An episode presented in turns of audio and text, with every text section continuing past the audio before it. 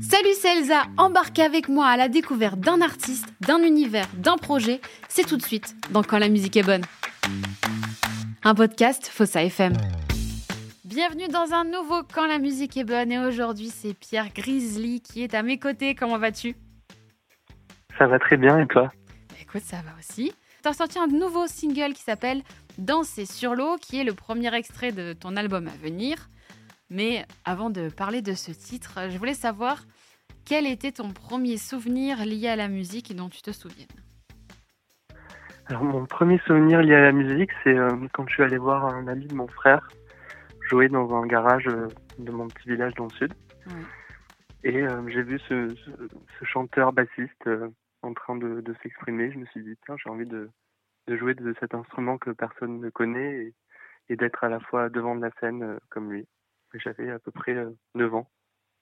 Ah, donc en fait, euh, euh, ton, ton euh, choc, entre guillemets, avec euh, la musique et surtout la basse, et, le, et euh, le moment où tu la commences, il se passe euh, quelques mois en fait. Ouais, c'est ça, Parce que tu, Exactement. commences à- tu l'as commencé à 10 ans et en autodidacte en plus. exactement. C'est devenu une obsession assez rapidement. Comment est-ce que tu as appris, enfin, avec quel biais tu, te, tu apprends la basse en autodidacte J'ai appris beaucoup sur YouTube en fait. Ouais. Finalement, je, je suis de cette nouvelle génération euh, qui a appris sur YouTube. Euh, J'ai regardé pas mal de, de vidéos et j'ai travaillé aussi tout seul euh, de mon côté. Et puis euh, j'ai intégré l'école de village de, enfin, l'école de musique de mon village, pardon. Ouais. Et et là, j'ai commencé à prendre des cours un peu plus sérieux. Est-ce que tu auras un conseil à donner à quelqu'un qui débute la basse? Oui, je dirais que qu'il faut s'accrocher, avoir confiance en soi et, euh, et se faire plaisir.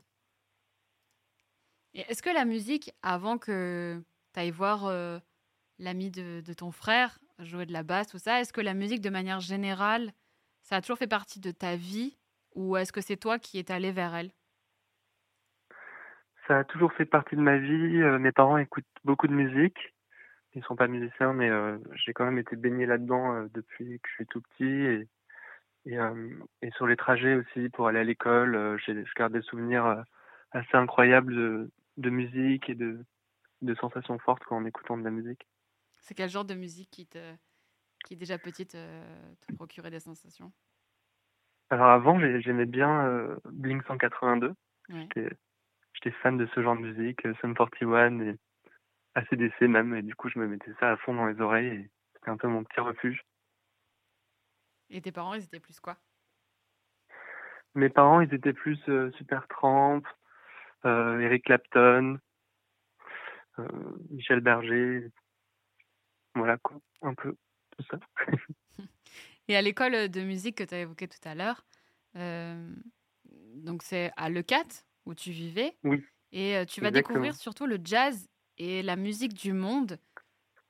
Est-ce que le, le fait qu'on qu'on t'ouvre finalement à d'autres musiques que ce que tu écoutais quand tu étais plus jeune, qu'est-ce que, que ça t'a apporté de cette ouverture à, la musique euh, bah, d'ailleurs? Ça m'a, beaucoup, euh, ça m'a, ouvert en fait les horizons. J'ai l'impression d'être entré dans un, monde encore plus grand que celui que je connaissais. Je me suis dit tiens, il y a, y a ça aussi, il y a tout ça. Donc ça m'a envie, euh, ça m'a encore plus boosté à, à travailler et à, apprécier d'autres genres de musique. Donc je me suis mis à écouter aussi plein d'autres euh, styles de musique.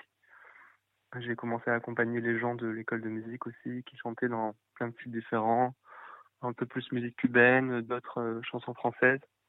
Donc ça m'a vraiment ouvert l'esprit au jazz, aux musiques du monde et un peu aux musiques actuelles aussi. Est-ce qu'il y a des artistes que tu as découverts le, pendant cette école-là et qui t'inspirent ou qui t'accompagnent toujours Euh, oui, il y a Jaco Pastorius, Mhm. qui est un grand bassiste euh, compositeur, qui m'accompagne toujours. Euh, il est là quelque part, même si ce que je fais aujourd'hui, ça n'a rien à voir avec ce style. Et il y a ce genre d'artiste. Sinon, j'avais découvert aussi le Compay Segundo, par exemple, Ouais. un groupe euh, cubain. j'y vais un petit peu à l'instinct parce que c'est c'est tellement vaste le monde de la musique et j'ai écouté tellement de choses différentes que j'essaie de me remémorer quelques souvenirs par-ci par-là, mais il y a beaucoup d'artistes que, que j'ai aimé écouter à cette période. Est-ce que, hors le bassiste que tu nous as, que tu nous as évoqué là, est-ce qu'il y, en, y en a d'autres qui t'inspirent ou qui t'ont inspiré? Oui. Il y a James Emerson, évidemment, c'est le bassiste de la Motown. Un bassiste incroyable. Il y a aussi Willie Wicks, qui pareil est un grand bassiste pour moi. Et puis Paul McCartney, que tout le monde connaît. pour continuer un petit peu le, le ton parcours euh, musical et surtout au niveau euh, de l'école, en 2012, tu intègres le Centre euh, des musiques Didier Lockwood.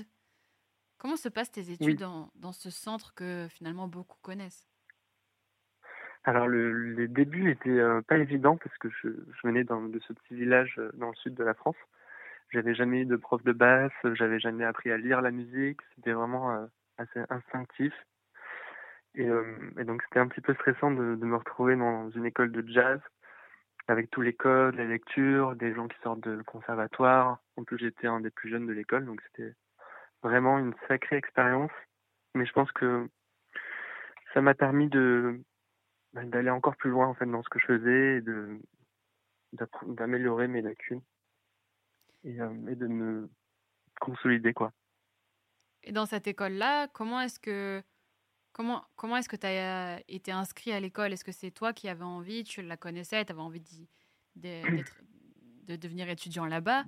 Ou, euh, ou on est venu te chercher?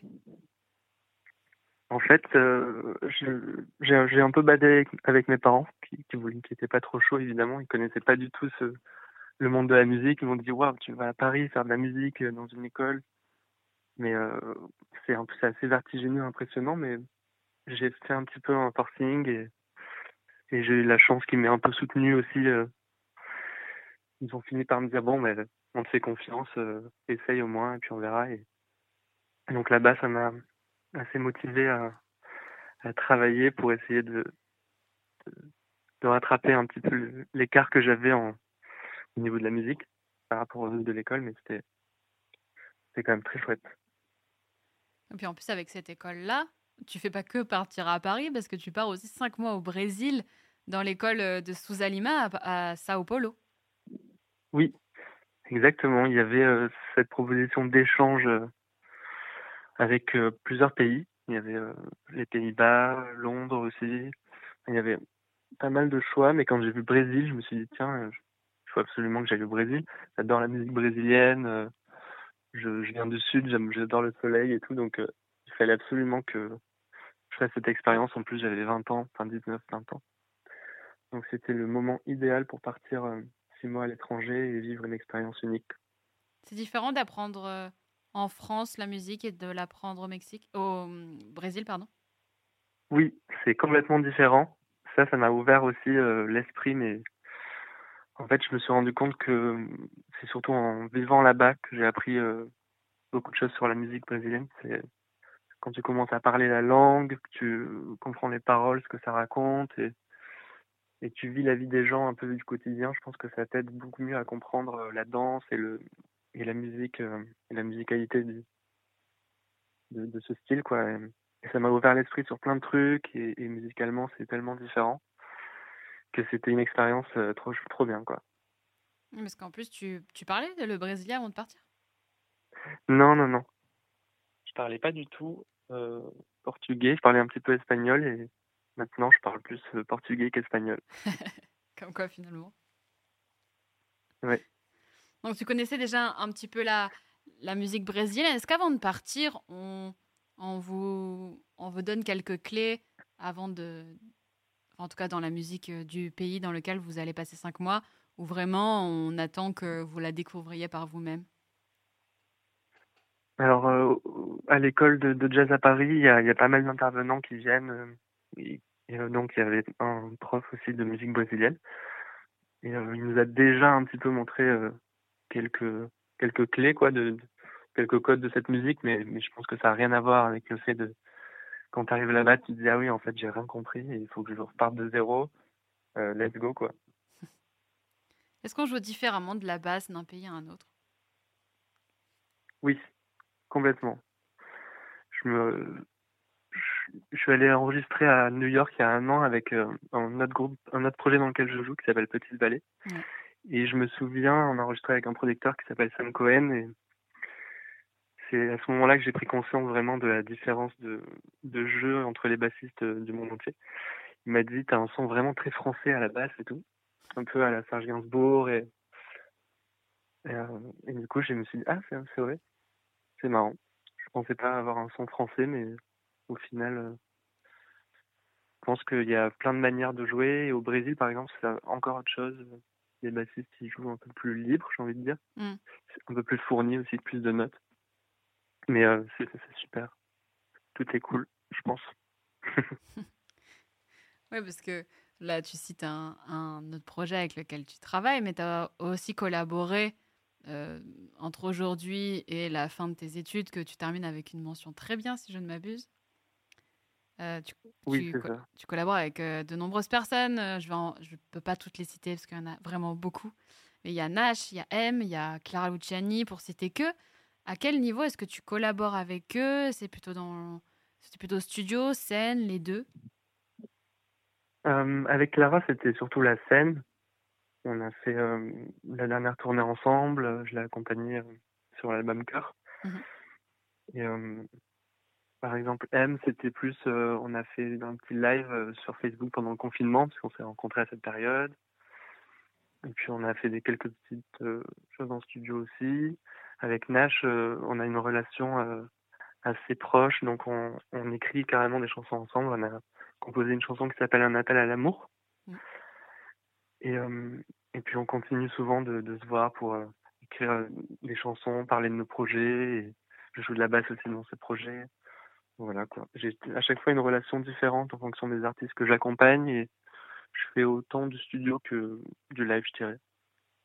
Et comment justement est-ce que toi, tu as réussi en sortant de, de l'école, comment est-ce que tu as réussi de fil en aiguille, parce que tu n'en es pas sorti il y, a, il y a 30 ans non plus de l'école, comment est-ce que de fil en aiguille, tu arrives à travailler avec des gens que l'on connaît quand même tous? Euh, ben en fait, j'ai commencé à jouer dans, plusieurs groupes un petit peu. Au début, c'était surtout du jazz, euh, et fusion un petit peu aussi. Du coup, j'ai joué dans euh, une dizaine de groupes, mais des tout petits groupes, euh, des projets euh, surtout instrumentaux. Et de fil en aiguille, j'ai j'ai rencontré un ami d'amis qui m'a présenté un chanteur. Et en fait, j'ai fait que passer d'un projet à l'autre et, ça m'a mené un petit peu à des projets un peu plus important, je dirais. Et euh, petit à petit, comme ça, je me suis retrouvé à faire des auditions. Par exemple, pour Clara, c'était sur une audition. Et voilà, quoi. J'ai fait plein de, belles rencontres euh, pendant ce parcours. Mais maintenant, ça fait dix ans que je suis sorti de l'école, quand même. Donc, je me dis, euh, ça commence à faire un petit moment. C'est vrai qu'on se rend pas compte parce que. Oui. Et puis, il y, y, a eu quand même eu deux ans de, deux ans de Covid. Et tu le disais, toi, tu as fait quand même pas mal de choses. Euh, sur, euh, pendant le Covid. Oui, ouais. J'ai enregistré pas mal de, de, choses en studio. J'ai lancé mon projet aussi. Mm. J'ai écrit des chansons. J'ai fait vraiment pas mal d'albums et de, de studios, donc c'était cool. Et puis après, quand ça a repris euh, doucement, j'ai fait aussi quelques concerts. Non, c'est vraiment une bonne période, malgré ce qui se passait autour et toutes les choses négatives, mais c'était quand même pour moi une période très agréable. Est-ce que c'est le fait d'avoir eu cette pause du Covid qui t'a euh, donné envie ou qui t'a peut-être juste donné le temps de te poser de toi sur tes envies, sur, euh, sur, sur ce que cet enfant de 9 ans avait vu sur scène euh, avec son frère qui t'a fait te, te dire je, je veux faire mes chansons Ouais, j'étais toujours en fait à fond. Je, faisais trois répètes par jour. J'apprenais des répertoires. J'accompagnais plein d'artistes et tout. Et en fait, il y avait toujours ce petit truc là qui était dans ma tête et qui me disait euh, il faut que tu écrives tes, tes chansons. Euh, prends le temps de faire ça. Et en fait, j'étais pris un peu par la vie. Et, c'est vrai que cette pause, ça m'a permis de de me reconnecter un peu à moi-même, même de me reposer déjà, et puis de me dire, euh, ok, il faut que je prenne le temps de, de finir ces chansons que je suis en train d'écrire, et, et en fait, après, c'est devenu le, mon truc principal, quoi. J'ai, c'est devenu vraiment une obsession aussi. Je me suis dit, ok, c'est là où il faut que j'aille. Maintenant, euh, je sais que je, sais ce que je veux et, il faut y aller, quoi. Et parce qu'en 2021, tu sors ton tout premier titre qui s'appelle La Belle Aube. Qu'est-ce que, ça fait de, de se dire je, je sors un titre qui porte mon nom, où il y a moi sur la. où on me reconnaît en fait, où ce projet-là, c'est moi de A à Z quasiment Alors j'avais l'impression d'être euh, nu devant toute ma famille, quoi. Franchement, c'était pas évident parce que je suis quelqu'un de très timide. Mais, euh, mais c'était une bonne euh, expérience, un, un, défi aussi. Et, et, euh, et voilà, donc c'est vraiment une bonne expérience de faire ça et, et je pense que ça m'a ouvert plein de portes et aujourd'hui je suis content d'avoir fait ça et, et de m'être lancé dans ce projet à fond quoi. Bah, je te propose qu'on écoute ce premier titre et on en parle juste après. c'était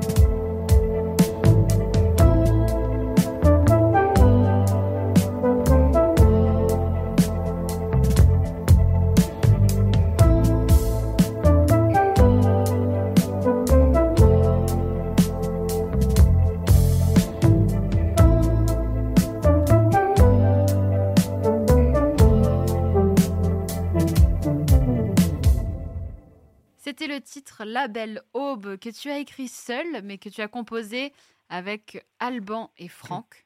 C'était rassurant d'être entouré pour, euh, pour la composition de ton premier titre Oui, c'était, c'était rassurant. Euh, parce qu'en plus, c'était, euh, ils jouaient, ils accompagnaient à ce moment-là Clara, déjà. Donc, c'était un peu aussi une première rencontre avec cette team et je me suis dit, tiens, ça se passe super bien, ils sont trop sympas, on écrit bien ensemble. C'était vraiment cool parce que je suis passé de seul en fait avec ma guitare euh, et ma basse dans ma chambre. En fait, j'ai pu laisser le, projet à quelqu'un d'autre et je me suis dit tiens, c'est incroyable ce que les autres peuvent apporter et ça m'a beaucoup inspiré pour la suite. Euh, euh, c'est pour ça que j'appelle souvent beaucoup d'amis musiciens à jouer sur mes morceaux. C'est vrai qu'on on a beaucoup parlé de, de toi, toi qui, qui sais jouer de la basse, que c'est ton métier, t'es bassiste. Mais en fait, tu écris beaucoup et tu écris depuis longtemps. Oui. Maintenant, ça fait 5 euh, ou 6 ans que j'écris des paroles et aussi de la musique, quoi. Et qu'est-ce qui t'a donné envie d'écrire au tout début? En fait, c'est la lecture. J'aimais bien lire. Je me suis vraiment. Euh, je détestais lire quand j'étais petit et par contre, je me suis reconnecté assez tardivement à la lecture et, et je trouvais les, euh, les mots écrits assez beaux. Je me suis dit, tiens, euh, moi aussi j'ai envie d'écrire des choses. Donc j'ai commencé euh, à écrire une page tous les matins de tout et n'importe quoi. Et petit à petit, je me suis dit, tiens, euh, ces mélodies là que je suis en train de faire, je pourrais essayer de mettre des mots dessus. Et, et voilà, c'est un peu venu comme ça, petit à petit. Alors, le titre qu'on a écouté, La Belle Aube, est sorti sous le nom de Pierre. C'était ton nom de scène au tout début. Oui. Tu préférais qu'on t'appelle que par ton prénom au début? Alors oui, parce que je me suis dit, tiens, il y a plein d'artistes euh, qui ont juste leur prénom. Il y avait, il y avait pas mal de Pierre euh, avec des noms de famille, mais je me suis dit, tiens, je vais mettre juste Pierre. Ça, ce sera un peu, ça sera un peu comme Angèle et ce genre d'artiste. Mais, mais euh, après, je me suis dit que c'était pas une bonne idée parce que c'était un peu plus compliqué à trouver que ce que je pensais. oui, c'est sûr que c'est un peu le problème de choisir le nom d'artiste. En fait, c'est un vrai casse-tête, on va pas se mentir c'est un vrai casse-tête. En fait, je, je voulais pas trop me prendre la tête avec ça. Et plus j'avance, et plus euh, je me suis rendu compte qu'il fallait que je me prenne la tête. Et, et que, mais aujourd'hui, je suis content d'avoir trouvé ce. J'ai trouvé un équilibre parfait pour moi. Et ça a pris du temps, mais maintenant, c'est. C'est OK. C'est Pierre Grizzly. Exactement. Pourquoi avoir choisi euh, Grizzly en, en nom de, de famille, en tout cas pour la scène, parce que c'est pas ton vrai nom de famille? Non, alors ça ressemble un petit peu à mon nom de famille qui est euh, assez imprononçable pour la première fois. Mais euh, en fait, j'avais fait une méditation guidée pour trouver son animal totem en Grèce. je crois que c'était il y a deux ans. Et je sais pas pourquoi je suis tombé sur un ours alors que moi je crois pas du tout à ces trucs-là. Je me suis dit je vais rien voir, c'est nul cette expérience. Et en fait j'ai vu un ours, je me suis dit tiens ça tombe bien parce que j'adore le miel. Et, euh, et j'adore les ours aussi, franchement. Je regarde des reportages parfois sur les ours et sur plein d'animaux. Et en plus de ça, en continuant à chercher mon nom, j'ai euh, fait mon portrait chinois euh, avec Mathieu chez Dit justement. Et, la famille, j'étais allé, on s'était rencontrés après un zénith et il m'avait dit Ah, tu cherches un nom, c'est jamais évident à trouver un nom, il faut, faut bien réfléchir. Il m'a fait mon portrait chinois et on est tombé sur Grizzly. Je me suis dit Non, là, quand même, ça fait beaucoup. Donc voilà, je j'en suis arrivé à Pierre Grizzly.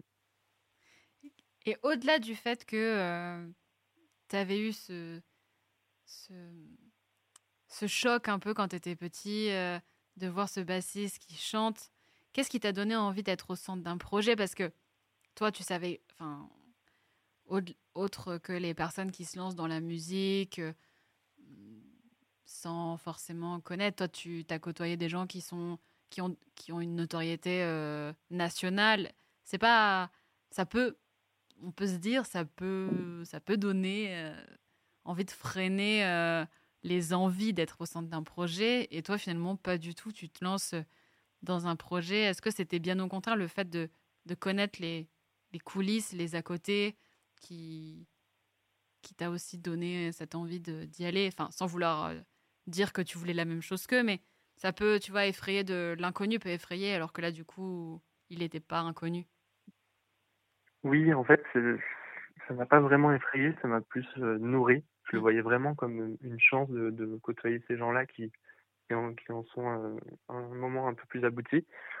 Je, je, me suis dit, ok, il faut que je me nourrisse en fait de ces personnes et que j'essaie de comprendre comment ça marche euh, afin de me, de me, connaître mieux et de développer mon, projet et, et, ma vie musicale à fond. quoi. C'est pour ça que je que j'ai essayé de développer ce, ce projet à Donf. Et, et, euh, et ouais, c'était un peu impressionnant au début, mais je me suis vite habitué. Je me suis dit, ok, il faut que je, je puise la force là-dedans. Et, et voilà, maintenant, le, le défi pour moi, c'est surtout la timidité et de me dire, ok, maintenant, il faut se lancer, il faut aller sur scène, il faut défendre vraiment les morceaux. Euh, parce que quand tu es en studio, c'est cool, c'est un peu la récré. Mais euh, c'est toujours cool d'aller plus loin. Et l'étape d'après, c'est vraiment le, se, se, mettre à nu, encore une fois, devant tout le monde et, et soi-même. Justement, tu parles de, de, timidité. Après La Belle Aube, tu as sorti le titre qui s'appelle Les Jours pourpres, qui justement parle oui. de la timidité. Exactement. Pourquoi est-ce que tu as décidé de, de faire de, du, d'une partie de ton caractère, de partie de ce que tu es, une chanson? Est-ce que c'était pour expliquer un peu aux gens? Ou c'est juste parce que ça te permettait aussi de mettre des mots sur, euh, sur ce que tu étais? Euh, Un peu tout ça, ouais. Ça me permettait de mettre des mots sur euh, qui j'étais. Je voulais un petit peu aussi expliquer aux gens, essayer de aussi de donner un autre regard sur la timidité que que celui un petit peu de la gênance et, du truc un peu ah il est timide c'est mignon ou truc ou enfin depuis depuis tout petit euh, je me j'ai des remarques je deviens rouge quand je parle à des personnes et tout. Mais euh, j'avais envie de donner euh, un autre regard donc une chanson plus centrer le truc sur l'amour aussi. Parce que c'est quand, quand t'es timide t'as envie de bien faire envie de donner de l'amour, euh, même euh, il faut être assez indulgent avec soi-même parce que parfois on est un peu dur avec soi-même. Donc j'avais envie un peu de défendre ça, euh, cet amour de soi et, pour les autres. Pour celles et ceux qui nous écoutent et qui, comme, beaucoup, sont, sont timides, comment est-ce que, est-ce que tu peux expliquer comment toi tu arrives à, bah, ce que tu disais, à monter sur scène et à, et à dire à ta timidité, ok, toi tu restes là, je monte sur scène sans toi. Ouais, bah, j'y arrive pas en fait, tout simplement. J'y arrive pas, j'ai pas encore de réponse à, ce sujet. Euh, pour l'instant, c'est facile euh, de monter sur scène avec une basse dans les mains parce que je fais ça depuis que je suis tout petit et, et que c'est euh, c'est vraiment une évidence. Mais par contre, dès qu'il faut que je chante mes chansons, je sens que j'ai une petite euh, boule au ventre là qui commence à arriver et je, et voilà quoi, le, le, la petite adrénaline, la timidité. Euh, j'ai pas encore de solution, mais je, je vous dirai si j'en trouve une. comment est-ce que le bassiste que tu es et que tu étais, euh, comment est-ce que tu t'es dit je, veux, je vais chanter aussi? Euh, Petit à petit, euh, dans mon parcours musical, en fait, j'ai en accompagnant les gens, ils m'ont demandé de faire des chœurs une ou deux fois et je me suis dit, tiens, c'est la semaine prochaine, il faut que j'apprenne des paroles en anglais en plus et il faut que je chante. En jouant de la basse, je me suis dit, ok, c'est un défi de plus, euh, je, me lance là-dedans aussi. Et petit à petit, à force de faire des chœurs euh, dans presque tous les groupes dans lesquels je jouais euh, il, y a, quelques années, je me suis dit, bah, tiens, maintenant, il faut que je sois devant de la scène. J'aime bien les défis, en fait, j'essaie d'aller toujours plus loin et de, de me mettre dans l'inconfort que ça m'a porté souvent des bonnes choses. Donc voilà, petit à je me suis mis euh, à chanter en leader aussi. quoi. On, par on parle beaucoup de la scène. Est-ce que tu as un ou deux ou plusieurs souvenirs de scène à, à nous partager? Parce que tu as fait des très très grosses scènes et des scènes un peu moins importantes, mais est-ce que tu en as qui t'ont plus marqué pour une raison, pour une raison ou une autre? Oui, je garderai toujours en tête euh, ces moments avec euh, Clara sur scène, pendant lesquels je remplaçais euh, Julien Doré. C'était un petit peu la, la blague parce que j'avais les cheveux très longs et bouclés. Et du coup, elle me faisait chanter sur Sad and Slow, un duo qu'elle avait fait avec Julien Doré. Et ça, c'était un souvenir assez incroyable. Essayé de parler au public, en fait, à chaque fois différemment en plus. Donc, c'était un petit peu un, jeu avec toute l'équipe.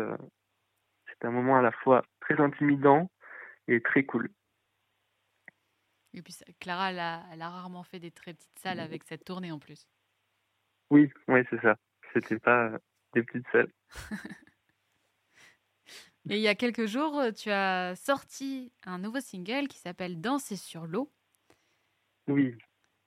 Est-ce que tu peux nous, nous parler de ce titre-là? Alors oui, Danser sur l'eau, je l'ai écrit en, un peu comme un retour aux sources. J'ai voulu euh, personnifier euh, la mer mm. qui, euh, qui m'accompagne depuis que je suis enfant. Donc c'est un peu ce moi enfant qui regarde la mer dans l'horizon et qui défie un petit peu le l'impossible en voulant danser sur l'eau. J'ai euh, l'impossible, ça peut être aussi euh, la mort, par exemple, l'amour. Donc il y avait un peu tous ces sujets et je me suis dit il faut que je fasse une chanson sur sur la mer, mais mais aussi sur défier l'impossible et mais toujours de manière positive. Donc un peu comme un trop plein de vie positive, que ce soit par rapport à l'amour, la mort, la mer, tout ça. Et, euh, et j'ai fait un clip euh, avec Giovanna mmh. qui a réalisé euh, ce clip dans lequel il y a ma chérie aussi, qui s'appelle Casey. Donc on a essayé de mettre, de mettre en scène un peu tout ça, l'amour, la mer et, la mort. Oui, et puis en plus dans ce clip-là, pour celles et ceux qui ne l'ont pas encore vu, je vous invite à aller le voir. Il y a aussi pas mal d'éléments qu'on voit. Donc il y a l'eau forcément, euh, il y a aussi la terre, qui tu es dans plusieurs moments euh, dans une forêt. Euh, oui. Il y a quand même une, forme, une forme de mélancolie quand on écoute et quand on voit le clip aussi. Oui, complètement. C'est assez mélancolique. C'est un sentiment que j'aime beaucoup, qui m'accompagne depuis le Brésil d'ailleurs, parce que là-bas, c'est beaucoup. c'est Alegria, c'est la mélancolie positive. Donc mm. c'est ça, ça m'accompagne depuis. Et, euh, et, dans ce clip, il y a aussi toutes les saisons qui passent. Je ne sais pas si euh, vous avez remarqué, mais il y a la neige à la fin, il y a l'été, l'automne. Au niveau des couleurs, ça passe de sombre à clair à sombre. On a essayé de mettre en valeur euh, tous ces éléments et le tout en tournant sur ma terre natale. Comment est-ce que tu écris et, tu composes tes titres on n'en a pas parlé. Par quoi est-ce que tu commences? Est-ce que ou alors c'est vraiment c'est vraiment assez aléatoire selon les titres et selon le sujet dont tu vas traiter? C'est assez aléatoire. Il y a vraiment des morceaux sur l'album là qui, va sortir cette année que j'ai écrit en guitare-voix assez euh, rapidement. Donc tout d'un bloc comme ça. Il y en a d'autres euh, sur lesquels j'ai vraiment euh, un petit peu galéré. Jusqu'à la dernière seconde, j'ai changé les paroles, j'ai changé un, truc. Je me suis dit, ok, il faut remplacer la guitare par un violon. Il faut donc j'ai pas arrêté de, de, douter sur certains, certaines choses. C'est à chaque fois un, peu, un petit peu différent. Mais je me suis fait aider par Maxime Cosinette, un super réel. Ouais. Et on, il m'a accompagné dans, mon aventure. On a enregistré à Montreuil, à Melodium, dans un super studio. On a enregistré en Grèce aussi, dans un studio qui, était vraiment super bien à Hydra. Et un peu chez lui à Marseille. Donc on est partis à l'aventure tous les deux tous les trois avec son assistant Samy aussi. Et, et puis j'ai invité tous mes amis euh, à venir jouer sur euh, l'album. Donc ça change un petit peu à chaque fois ma manière d'écrire, mais j'ai fini beaucoup de choses en studio. Et tu commences toujours pas l'écrire. Enfin, tu c'est plus l'écriture que qui commence tes morceaux ou c'est plutôt une note ou une euh, suite d'accords? Alors souvent, je fais des petits mémos vocaux sur mon portable. Quand j'ai une petite idée, parfois je me chante un truc comme ça. Euh, ou alors je me joue quelque chose euh, à la guitare ou à la basse. Ou même au piano parfois, même si je suis pas vraiment pianiste. Et euh, donc soit ça, soit parfois j'avais des petits bouts de. En fait, je fais tout en parallèle. J'écris des petits bouts, des mémos de paroles, des petits mémos vocaux, et ensuite j'essaie de les mettre ensemble. Mais souvent, ce qui est drôle, c'est que j'appelle mon mémo vocal par, par exemple, je dis horizon, mer, un truc comme ça. Et ensuite, ça va devenir danser sur l'eau parce qu'en fait, mon premier réflexe a été de l'appeler comme ça parce que j'étais en, face de la mer et je me suis dit, tiens, ça m'inspire ça. et donc petit à petit après je développe le sujet et, souvent ça c'est en rapport avec le, le truc que j'écris à l'arrache euh, quand j'enregistre mon mémo quoi. Donc finalement la finalité de la chanson n'est pas très différente de, des, de tes premières pensées ou de ta première intention. Oui, c'est ça. Pour moi, c'est très très important la première intention, que ce soit musical ou euh, au niveau des paroles. Il faut vraiment. Euh, j'essaie toujours de me reconnecter à, à mon instinct en fait. Qu'est-ce qui qu'est-ce qui est sorti comme ça naturellement, instinctif, euh, instinctivement et, et j'essaie absolument tout au long du processus qui est parfois un petit peu long. J'ai mis quand même deux ans et demi à tout enregistrer. Donc euh, j'essaie toujours de garder ça en tête, euh, parfois de me réécouter euh, les petits trucs que j'avais fait dans mon village ou, ou les, les, petites premières ébauches d'écriture. Danser sur l'eau, c'est le premier extrait de l'album à venir. C'est un album qui sera composé de 12 titres. Est-ce que tu peux nous en dire un petit peu plus sur certains des titres? Oui, alors il y a des titres qui sont assez courts, un peu comme des petits des petites sucreries. Ouais. Euh, il y a des titres euh, un petit peu plus dansants. J'ai essayé de. Voilà, je pense que au niveau des paroles aussi, il y a, il y a des choses assez différentes. Il y a un morceau sur ma grand-mère. Il y a, il y a, beaucoup, il y a un morceau sur mon ex. il, y a, il y a plein de, de vibes assez différentes. Il y, a un, il y a un featuring avec une rappeuse aussi. Il y aura deux featuring en tout. Voilà, j'en dis pas plus euh, pour que vous puissiez avoir des surprises. Est-ce que tu as une date ou une période de l'année qui pourrait, qui pourrait être assimilée à la sortie de l'album? Alors j'aimerais beaucoup le, le sortir le jour de mon anniversaire, parce que ce sera mes 30 ans cette année. Et donc mon rêve, c'est un peu de le sortir le 27 octobre pour mes 30 ans. Donc euh, voilà, je vais faire en sorte euh, que, ça, que ça puisse voir le jour ce, ce jour-là, mais je ne garantis rien. On n'a pas trop parlé de basse, en tout cas, ni pour euh, danser sur l'eau. Toi, tu n'en as pas trop parlé, tu as beaucoup parlé de guitare pour euh, les titres euh, qu'on ne connaît pas encore du prochain album, enfin de l'album à venir. Est-ce que c'est parce que la basse t'en a mis, mais pas tant que ça Alors en fait, j'essaie en fait pour mon projet de me mettre dans la peau vraiment d'un artiste qui écrit des chansons qui pourraient parler à, des gens qui euh, sont vraiment des chansons quoi j'essaie de mettre de côté mon parcours musical euh, mon, côté technique bassiste euh. j'essaie vraiment de le mettre de côté mais et en même temps au service de, de cette musique là donc il y a plein de j'aurais été prêt à faire jouer d'autres bassistes par exemple il y a quelques basses qui ont été faites au au synthé euh, par parfois Max ou d'autres personnes qui étaient là. Donc euh, j'adore en fait euh, être en studio pour ça, c'est pour avoir tous ces instruments à côté et pouvoir jouer un peu de tout, même si je sais pas en jouer. En fait, c'est toujours assez inspirant. En Grèce, j'ai ajouté de la sitar sur Danser sur l'eau. À Montreuil, j'ai enregistré du banjo. C'est le, le riff du début que vous pouvez entendre. Enfin, j'essaie surtout de que ce soit fun et, et de pas trop penser à ok il faut que la basse soit vraiment très léchée il faut qu'on entende que je suis bassiste euh. mmh. non pas du tout j'essaie vraiment de, de mettre en avant le côté chanson oui donc c'est ce qui est aussi bien c'est que tu as ton identité de, de bassiste quand tu accompagnes euh, des personnes euh, et tu as aussi la as ton identité de Pierre Grizzly qui est sur le devant de la scène qui chante qui écrit qui compose aussi et qui finalement lâche un petit peu sa base parce que, bah, de toute façon, forcément, au sein de toi, dans une même personne, euh, il y, a les deux personnes, mais ça te permet aussi de trouver peut-être une identité qui t'y est propre, plus que la base qui t'accompagne depuis bah, que tu as 10 ans. Quoi. Oui, ouais, c'est ça. En fait, j'ai vraiment envie de me. pas de me détacher de ça, mais de, de le voir comme, comme un plus, en fait, et de me dire, OK, quand je vais prendre la basse, ça va être super bien et je vais tout donner.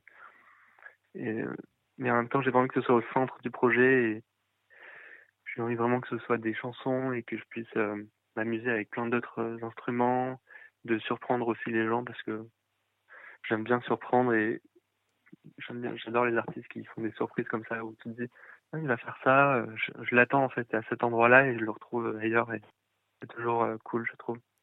Ouais, puis finalement, c'est toi, tu t'amuses pas sur ton projet, et tu le feras forcément moins sur les ceux des autres. Voilà, c'est ça. C'est un peu mon terrain de jeu, ce projet. Je me dis, c'est trop, j'ai trop de chance de pouvoir faire ça, donc j'y vais à fond et, et surtout j'essaie de m'amuser tout le temps, quoi. Alors, j'aime beaucoup finir cet échange par une question. Qu'est-ce que tu dirais au Pierre qui a, qui a tout juste 9 ans et qui débute, qui va débuter dans les semaines qui arrivent la basse, si tu pouvais lui parler? Je lui dirais d'y croire, de s'accrocher et, et de, de, laisser beaucoup de place au rêve parce que je trouve que c'est important de rêver et on est trop souvent ramené les pieds à terre en fait et alors que en fait le, monde du rêve est tellement grand que ça nous permettra de d'être encore mieux ancré et, de pouvoir faire de belles choses. Bah, merci Pierre d'avoir été à mes côtés. Merci à toi. je te propose qu'on se quitte avec le dernier titre que tu as sorti et dont on a parlé qui s'appelle Danser sur l'eau. Il est disponible partout, sur toutes les plateformes. Donc je vous invite à aller le mettre dans vos playlists. Le clip aussi est sorti, il est disponible sur YouTube. N'hésitez pas à suivre Pierre sur tous ses réseaux sociaux pour ne pas manquer la sortie de l'album qui, je l'espère en tout cas pour toi, sortira le 27 octobre pour fêter dignement tes 30 ans. Merci. On écoute tout de suite Danser sur l'eau. Merci beaucoup Pierre, à très vite. On se donne rendez-vous pour l'album.